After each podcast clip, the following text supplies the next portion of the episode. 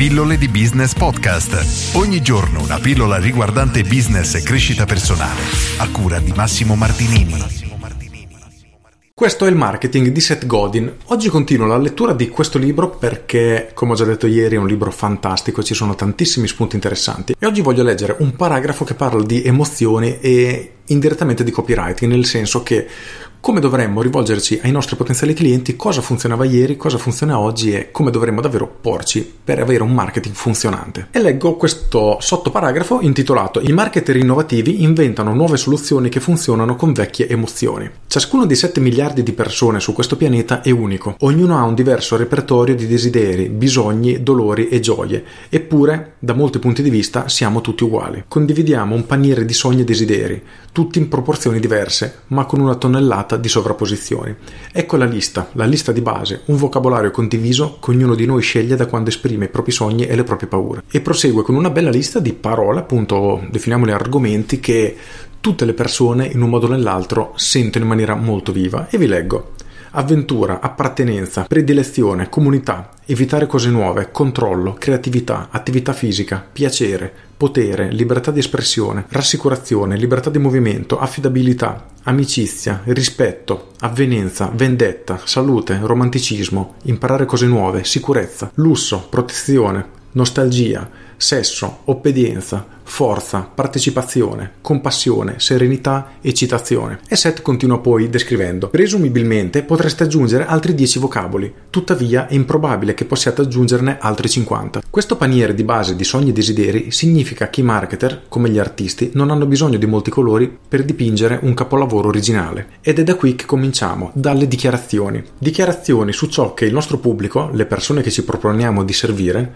vuole e di cui ha bisogno. Dichiarazioni su cosa ha in mente quando si sveglia, di cosa parla quando nessuno sta origliando, cosa ricorda a fine giornata. E poi facciamo dichiarazioni su come la nostra azienda e la nostra promessa interagirà con queste esigenze e desideri. Quando qualcuno si imbatte in noi, vedrà quello che noi vediamo? Le persone vogliono davvero ciò che noi pensiamo che vogliano? Prenderanno provvedimenti?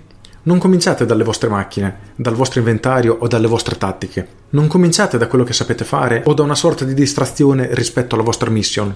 Cominciate invece dai sogni e dalle paure, dagli stati emotivi e dal cambiamento che i vostri clienti cercano. Questo piccolo paragrafo, con tutta questa lista di nomi, è davvero importante perché quando noi iniziamo a fare marketing, a immetterci nel mercato, quindi a far sapere a potenziali clienti che noi esistiamo, che forse siamo la soluzione più adatta al loro problema o comunque ai loro bisogni, è importante sapere chiaramente cosa comunicare e quali sono le preferenze di queste persone. E proprio partendo dalle emozioni, la nostra comunicazione sarà molto efficace.